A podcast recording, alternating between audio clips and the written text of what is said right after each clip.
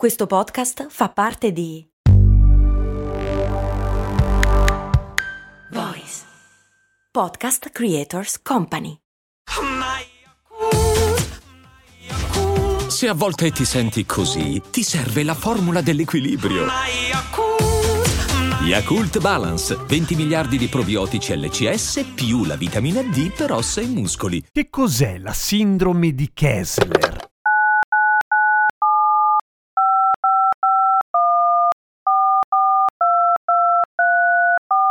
Ciao, sono Giampiero Kessler e queste cose molto umane. Non ce la facevi a non fare la battuta, eh? No, ha ragione, sono un po' prevedibile.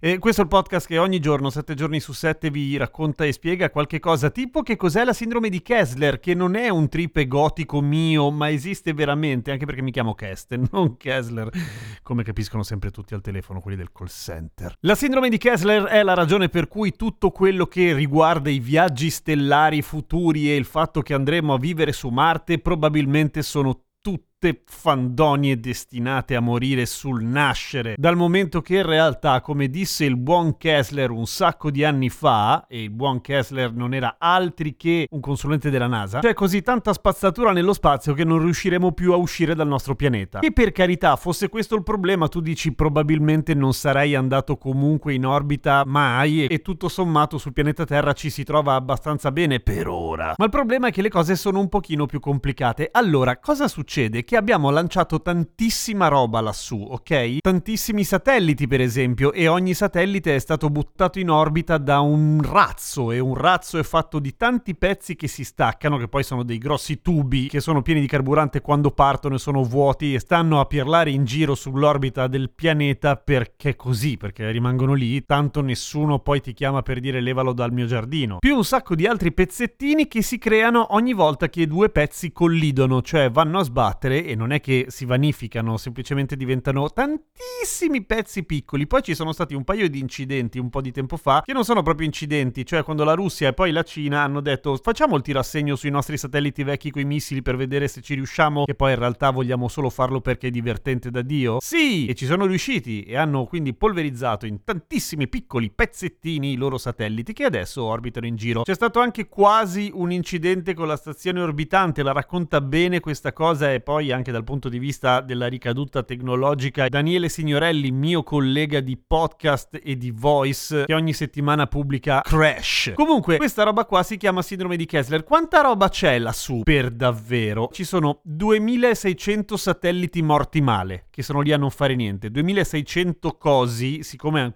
alcuni molto vecchi, grossi e pesanti, ok? Tipo un pallet di frutta, ok? Più o meno come dimensioni. 2600 di questi cosi. E l'orbita del pianeta è grande, eh, per carità, ma non è infinita. Poi ci sono 10.000 oggettini grossi come una cassetta di frutta, più o meno. Però immaginatela non una cassetta di legno, ma ovviamente roba di ferro, acciaio, metallo, pesante, insomma. Il doppio, cioè 20.000 grossi come una mela, per esempio, e poi 500.000 grossi come una ciliegia. E poi ce ne sono 100 milioni 100 milioni, raga, di pezzi troppo piccoli per sapere dove sono, perché gli altri sono tracciabili, questi no, questi sono random, sono surprise, stai decollando sulla tua astronave, pam, muori. Perché dovrebbe spaventarci un pezzettino di metallo così piccolo? Perché fondamentalmente viaggia a 30.000 km orari, una quantità di velocità che gli fornisce tanta energia da vaporizzarsi nel momento in cui impatta contro qualcosa, diventando una sorta di cannone al plasma, cioè trapassa praticamente qualunque roba, quelli più piccoli intendo, quelli quelli grandi ovviamente polverizzano qualunque oggetto ci vada contro. E sì, è vero, le possibilità che vada a colpire la stazione orbitante sono relativamente basse e sono ancora più basse che becchi un razzo che sta decollando in quel momento, ma ogni volta che un pezzettino va a sbattere contro un altro pezzettino, ancora meglio un pezzettone, diventano appunto, come dicevamo prima, tantissimi altri pezzi che continuano a orbitare e continuano a girare sul pianeta varie volte al giorno a una velocità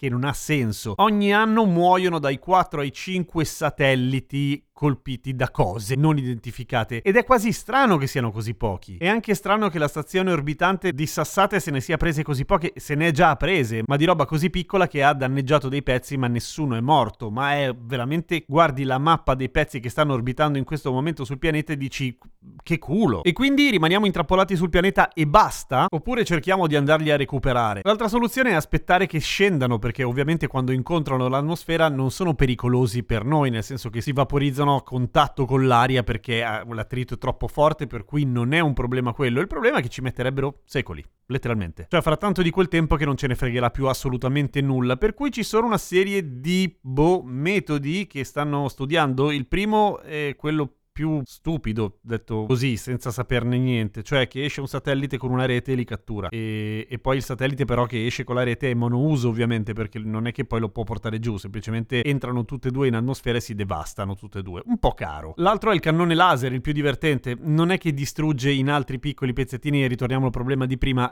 li spinge via tendenzialmente. Se li brucia da una parte, vengono spinti fuori dall'orbita e poi chi se ne frega, saranno un problema di un altro pianeta. E poi c'è il gigantesco magnete orbitale orbitante che non attira ma repelle i pezzettoni e anche questo li dovrebbe lanciare su un'altra orbita e cazzi degli alieni. Perché è così importante farlo in fondo? Perché vogliamo viaggiare e vedere nuovi lidi? N- sì, ma n- ovviamente non è neanche lontanamente quello il punto. Il punto è che ogni volta che un satellite delle telecomunicazioni oppure del GPS viene colpito, la tecnologia sul pianeta ne risente abbastanza. Cioè, ciao Google Maps, ciao internet, ciao telefono. Insomma, è meglio di no, perché se dobbiamo ritornare agli anni 70 almeno ridateci i pantaloni a zampa e le Camaro coupé con i grossi motori. Qual è il lato buono di tutto questo? Ness- nessuno. Forse il fatto che siamo inattaccabili appunto dagli alieni, nel senso che se arriva uno qua e cerca di parcheggiare la sua grossa astronave, perché di solito gli alieni nei film si vede che hanno grosse astronavi, viene cannoneggiato da tanti di quei pezzi di spazzatura che se sopravvive dice questi fanno veramente schifo e non sanno cosa sia la riciclata e se ne va vanno subito indignati. Seguimi su Instagram, sono Radio Kesten, oppure anche su TikTok e soprattutto clicca segui sulla tua piattaforma preferita a cose molto umane. A domani!